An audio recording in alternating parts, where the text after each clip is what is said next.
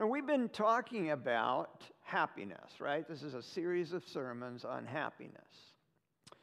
And we've been moving through pretty much the Old Testament and now into the New Testament regarding what does Scripture tell us? And it tells us very clearly that God is a happy person, that He gives happiness to us as a gift, that non-human creatures are even capable of expressing happiness, right? We've already looked at some of those things. We've looked at a constellation of terms that the New Testament throws at us that also depict happiness. And you'll remember what some of those are. There's quite a list of them. We're not going to go through them uh, in, in an entirety here today. But you remember that the word Makarios on the right-hand side, you see, that's the word that is translated most often happiness, not only in the Greek version of the Old Testament, but also in the New Testament. It should be translated that way. All these words in this constellation, the Bible is full of words depicting happiness. And then, of course, we looked at Matthew's version of Jesus' you know, Sermon on the Mount. And, and there we saw Jesus describing people who are truly happy. And he says that they're poor in spirit, and those who mourn, and the meek, and those who hunger and thirst for righteousness. And then he offers each of these groups, people, as it were, promises.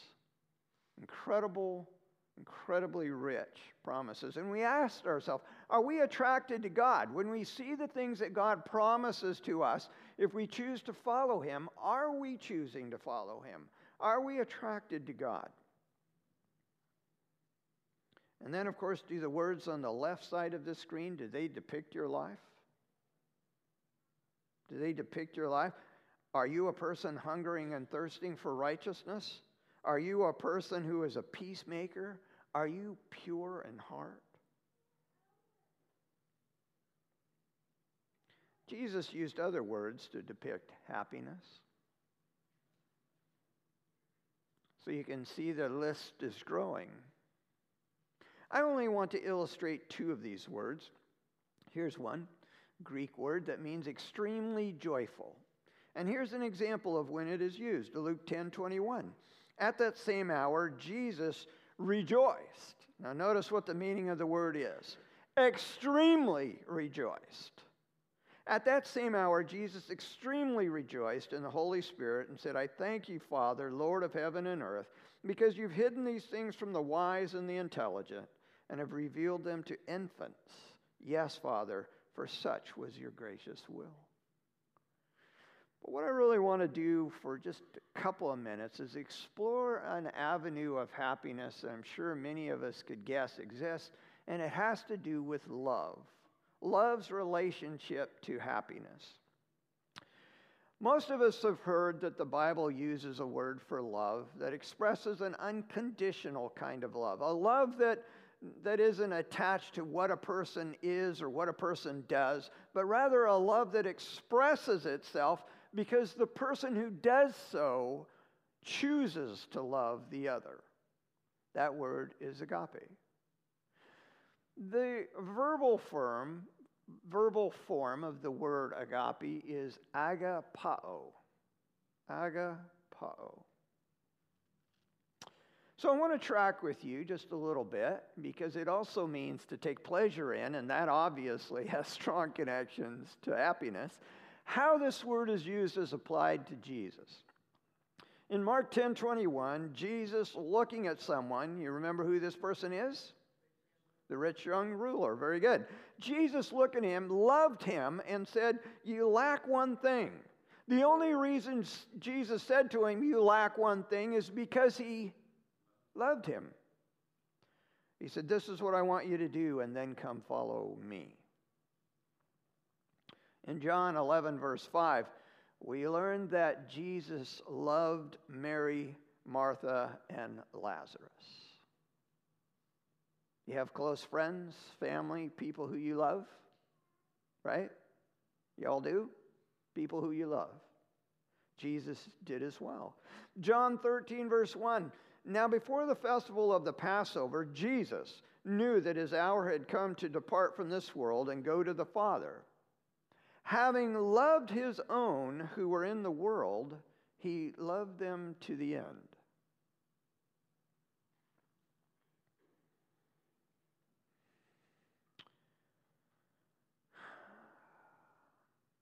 Have you ever met someone who's given up on someone else? Maybe you've even been that person.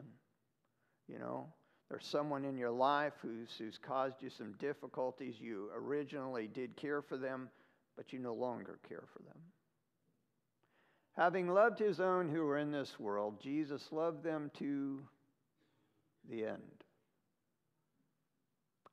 Something instructive in there, I think, for us. John thirteen twenty-three, one of his disciples, the one whom Jesus loved, was reclining next to him.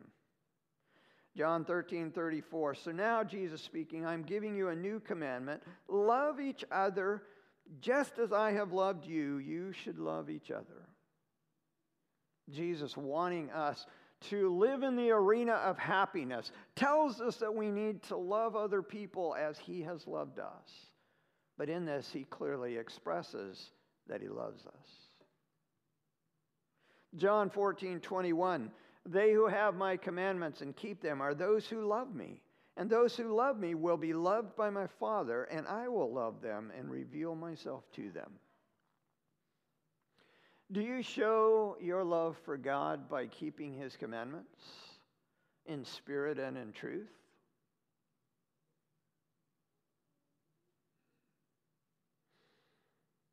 John fourteen thirty-one, but do but I do as the Father has commanded me, so that the world may know that I love the Father. Jesus wanting to make very clear that he had a relationship of love with God. John fifteen nine, as the Father has loved me, now we learned how the Father has loved Jesus in return, so I have loved you. That is an incredible statement in and of itself. It's saying to us that God the Father, who, whose love is pure and absolute and strong, never ending, as God has loved Jesus, so Jesus has loved other people. That would be a powerful, powerful love to experience, wouldn't it? John fifteen twelve, this is my commandment, that you love one another as I have loved you. Well, the call then for us to love other people is incredibly strong.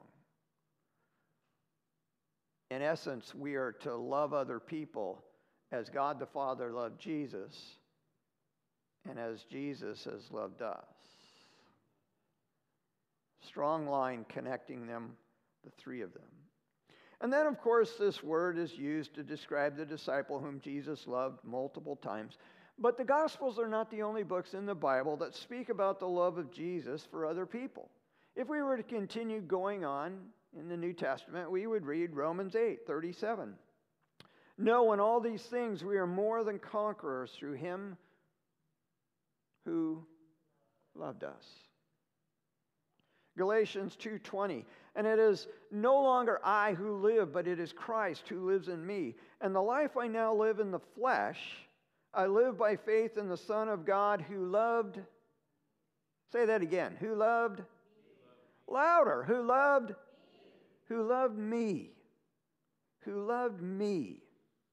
And gave himself for me. Ephesians one verse six, to the praise of his glorious grace that he freely poured out on us in the beloved, in Jesus, his dearly loved Son.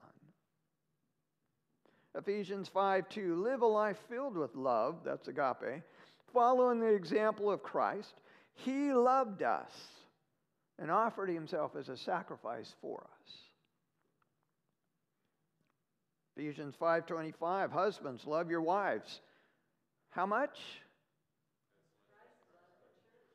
In what kind of quality?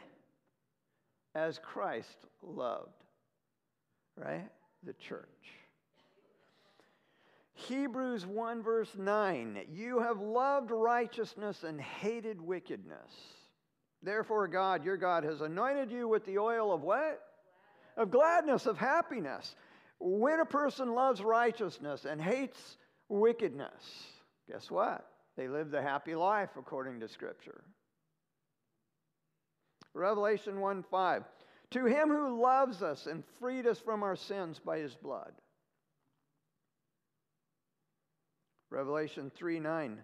And they will learn that I have loved you. Speaking about those people who uh, belong, as it were, to the synagogue of Satan and other ways, other, other groups. Wow. Some powerful love going on. Across then the entire New Testament, Jesus is said to love other people. He said to love us over and over again. This comment rings true. Jesus loves us. This we know, for the Bible tells us so. Over and over again, it tells us so.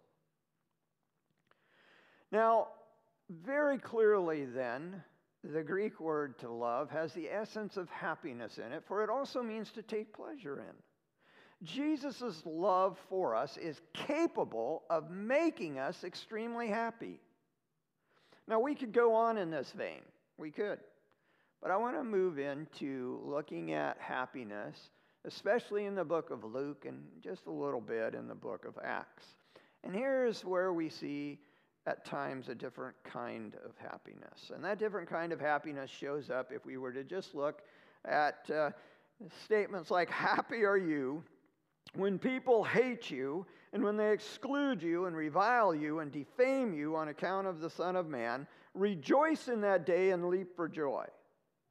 That's a different kind of happiness, very clearly. When people give me a bad time, I don't usually leap for joy. Do you? And when you look at Acts five forty-one, and we'll look at this a little bit more later, the apostles left the high council rejoicing that God had counted them worthy to suffer disgrace for the name of Jesus. What we're going to discover later is uh, what preceded their rejoicing. These passages depict a different kind of happiness. Now, there are lots of words that depict happiness uh, throughout Luke and the book of Acts, but happiness plays a really big role in at least three places in the Gospel of Luke, and that would be Luke chapters one and two, Luke chapter fifteen, and Luke chapter six. In Luke one and two, there are two events where happiness is seriously depicted. And we need to set the stage. We've got the Jewish people. They've been seriously oppressed. They've been beaten up by the Romans. They're living under their tyranny on a regular basis. There is a reason why Jesus said, when someone says, carry this load for a mile, carry it two. Can you imagine what it would be like if in the normal course of your day, someone came up to you and handed you something heavy and said, you're going to pack this for me. And you had to stop whatever you were doing and carry it. You'd be gritting your teeth. Uh, maybe grinding your teeth. Uh, I don't want to do this. I hate you. You wouldn't like that opportunity at all. And so they're living under the heavy hand of Rome.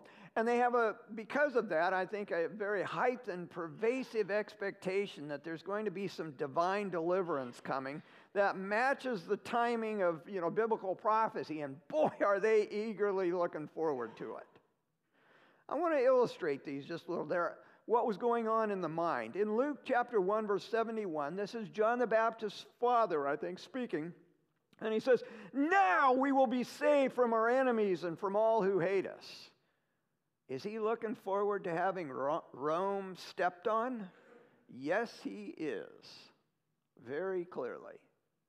Luke three fifteen, because of that, and the other things going on in Scripture, everyone was expecting the Messiah to come soon. In fact, they were expecting the Messiah so easily, so readily, so eagerly, that when John the Baptist was born, they were hoping that this boy was he, the Messiah, the man who would deliver them.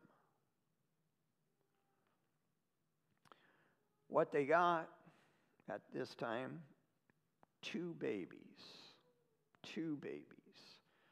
Now, my neighbor knows what it's like to have two babies at the same time. She's got a set of twins. Every time I see her jump out of the car, she has to load one up in one arm and load one up in the other arm. And, and when I do that, I, I, I say, boy, she's got a handful. Wow, two babies. But what's incredible, as we read Luke one and two, we discover that the births of Jesus and John were incredibly happy occasions. We read in Luke two, ten and eleven, but the angel reassured them. Don't be afraid, he said. Who's he speaking to? Shepherds. Don't be afraid, he said. I bring you good news that will bring great joy to how many people? What kind of joy? Great joy to all people. The Savior, yes, the Messiah, the Lord, has been born today in Bethlehem, the city of David. Scripture is very clear. Jesus' birth is an event that brings great joy, lots of happiness to everyone, period.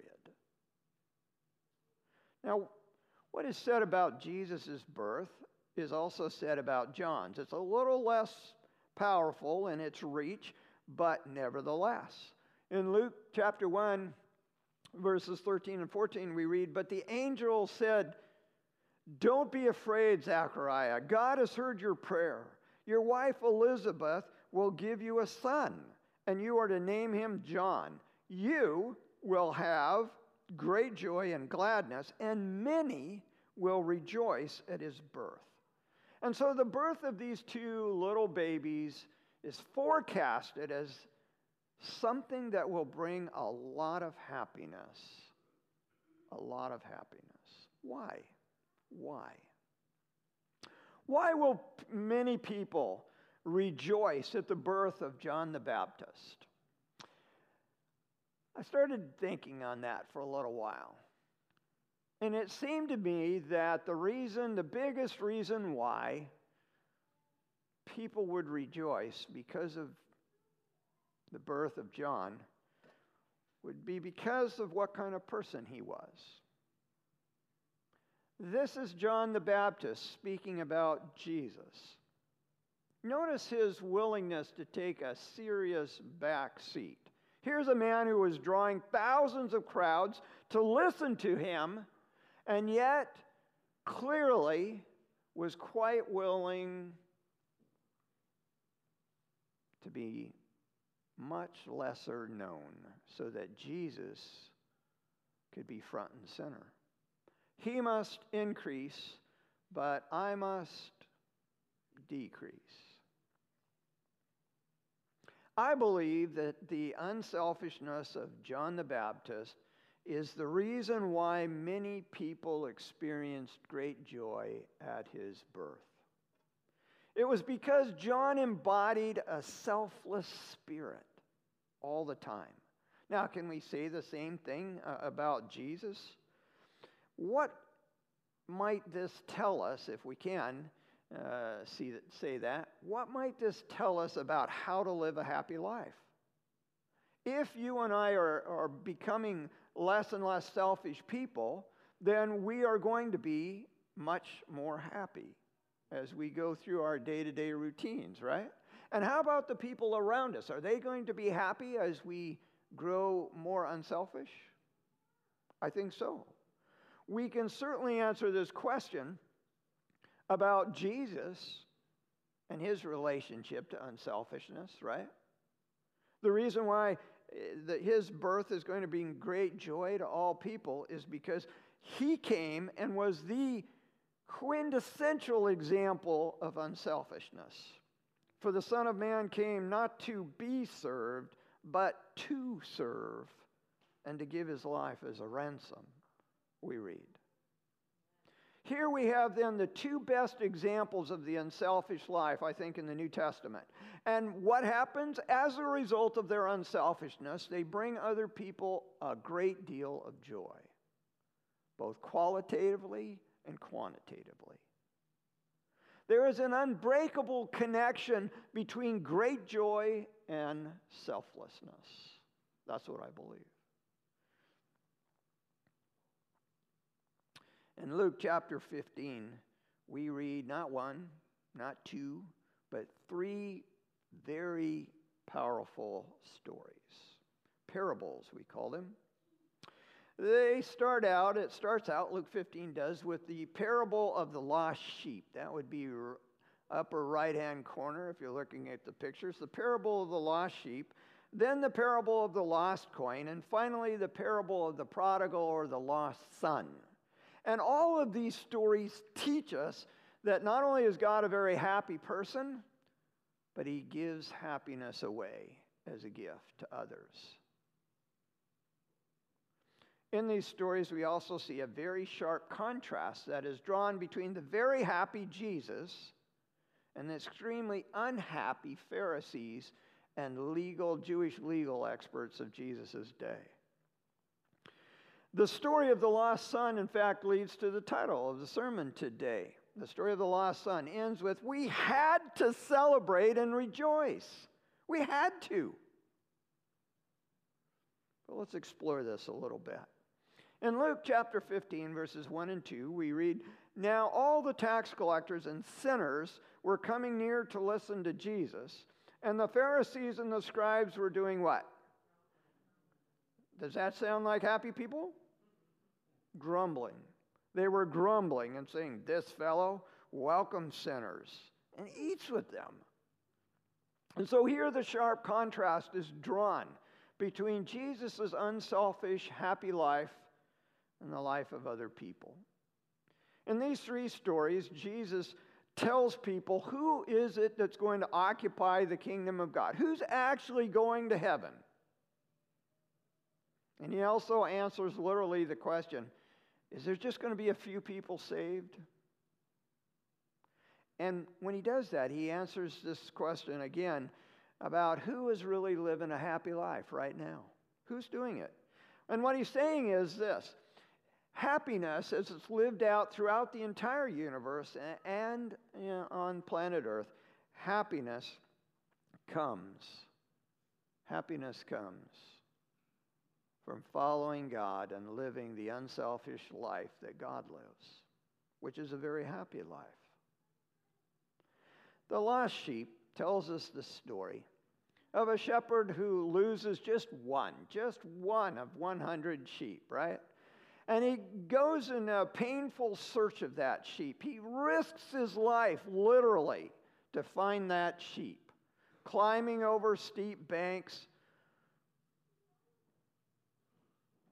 making his way across nasty cliffs, rocks, no doubt tears himself up badly in the doing of it. And when he has found the lost sheep, it says he lays it on his shoulders and he does what? He rejoices. And when he comes home, he calls together his friends and neighbors, saying to them, rejoice with me. Rejoice with me. For I have found my sheep that was lost. Do you rejoice when someone enters the, the door of the church? I can remember one person came up to me one time, not here, but in another church.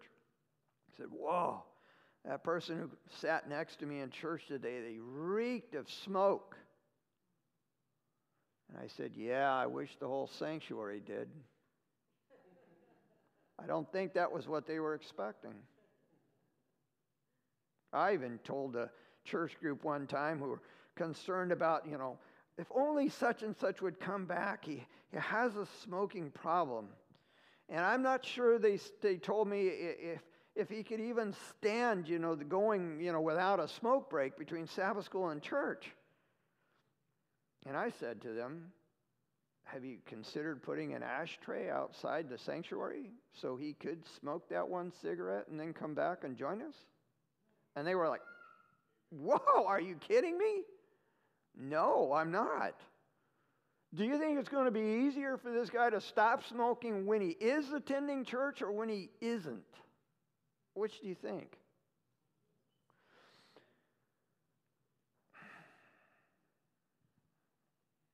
Do you rejoice when the lost are saved?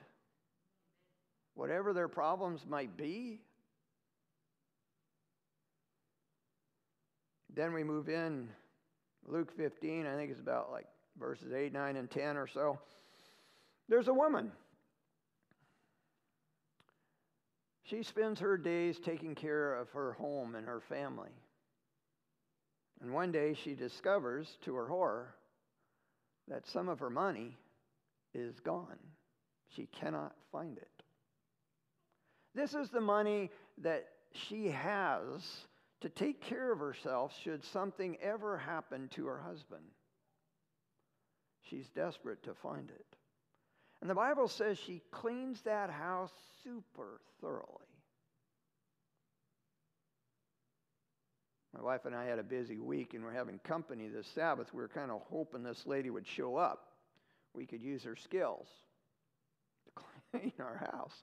She cleans her house super thoroughly, and the Bible says she finds this lost coin.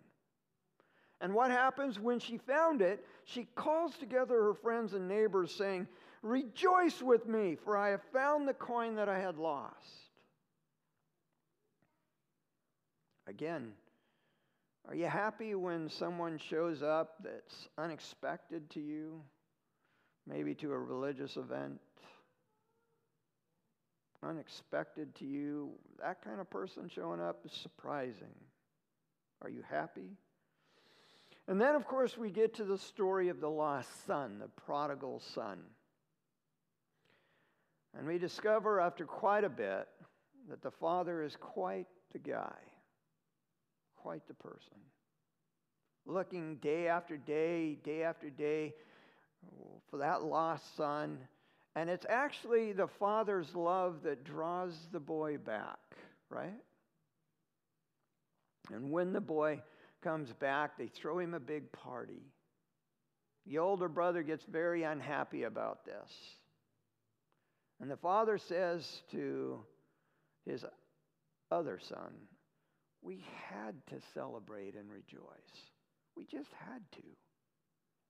Because this brother of yours was dead and has come to life. He was lost and has been found."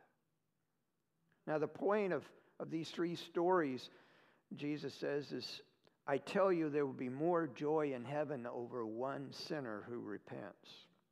I tell you, there is joy in the presence of the angels of God, again, over one person whose life is changed by God.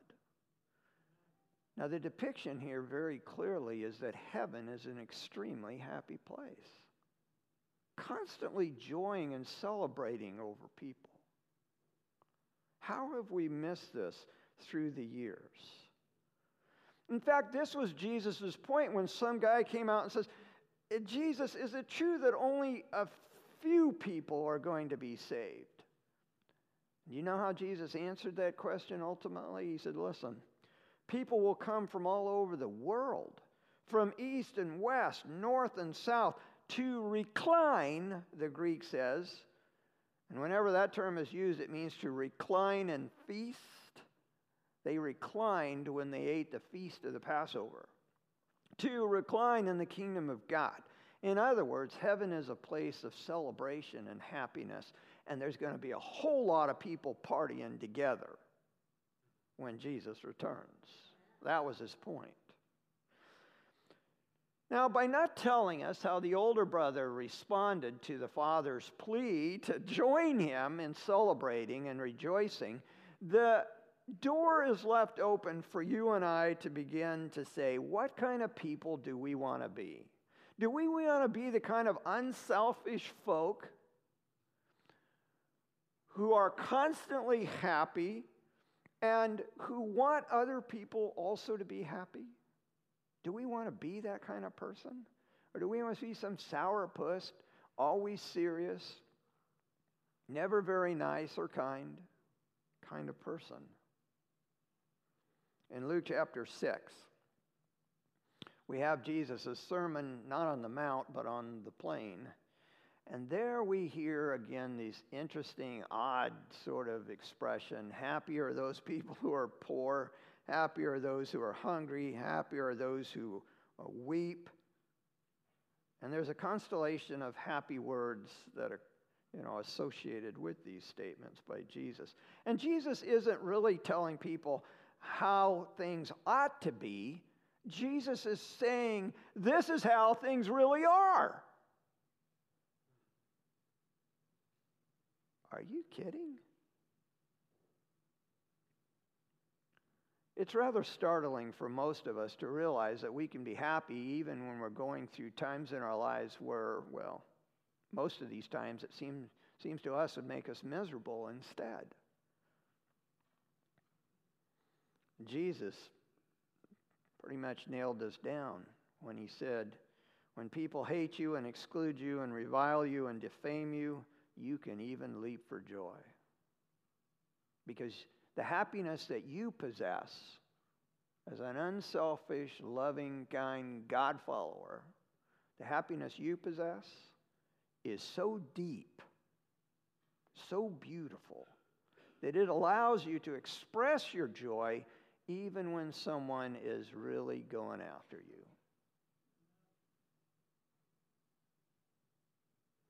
And I want you to notice the sharp contrast that Jesus draws. Happy are these kinds of people. Super sad are these kinds of people.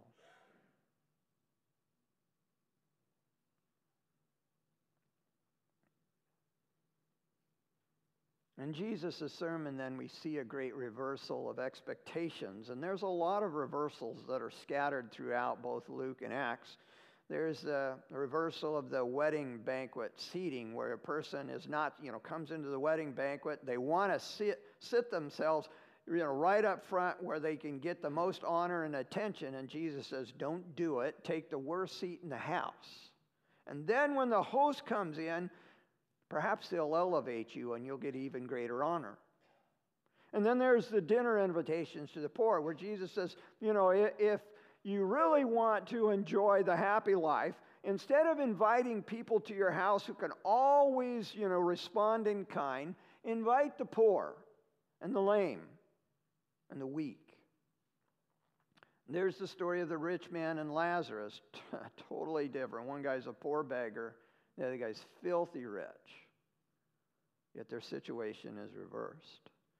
And then, of course, there's the chapters that speak about the death and then exaltation of Jesus. I would say that was a huge reversal of expectation. And as we move into the biblical book of Acts, we discover the apostles leaving the high council, rejoicing that God had counted them worthy to be mistreated. And notice this picture shows them bloody. Why? What happened before they started rejoicing? They were beaten. They were beaten. And they went out rejoicing. Wow. Clearly, happiness is a huge deal in Scripture. When God and good triumph, the Bible consistently celebrates. God celebrates. Given this reversal of expectations, are we really on God's side of things when we celebrate? Are we really standing for God and the right? Uh, are we celebrating the wrong things instead? Things that really don't make God that happy. Are you and I happy? Are we really happy? Do we know that Jesus loves us? That he wants to make us happy? That our happiness is actually Jesus' biggest goal. The thing he went to the cross for. Now, he has a different perspective on happiness, Jesus does. But he claims that his portrayal of happiness is actually the real deal. Do we live like Jesus and John? Do we, do we adopt the unselfish life? Do we bring other people happiness? Do we look for lost people? I think someone once said that, uh, you know, anymore, and this involves me as much as you, but Anymore, people come to church and they think that's what God wants them to do. That's all that God wants them to do as a Christian, is just come to church. But the Bible talks about looking for lost people as the way to become happy. So I ask again, are we happy? Really happy? Have you and I join those who literally have to celebrate? They have to celebrate and rejoice. We're so happy that we simply cannot bottle it up inside. It just spills out all the time. Even amidst our various problems, which sometimes can be quite severe, we are still happy, or we can be. Are you happy like this? What would it take for you to be happy like this? Jesus said, "Come follow me. Come follow me." Let's pray. Father God, thank you so much for sending your son Jesus, that each one of us here might experience every day a huge measure of happiness. We want you to pour out joy and rejoicing such that it just bubbles up out of us routinely. People are drawn to our happy spirit, to our happy homes, to our happy churches, to our happy schools. Father God, work in our hearts and turn us into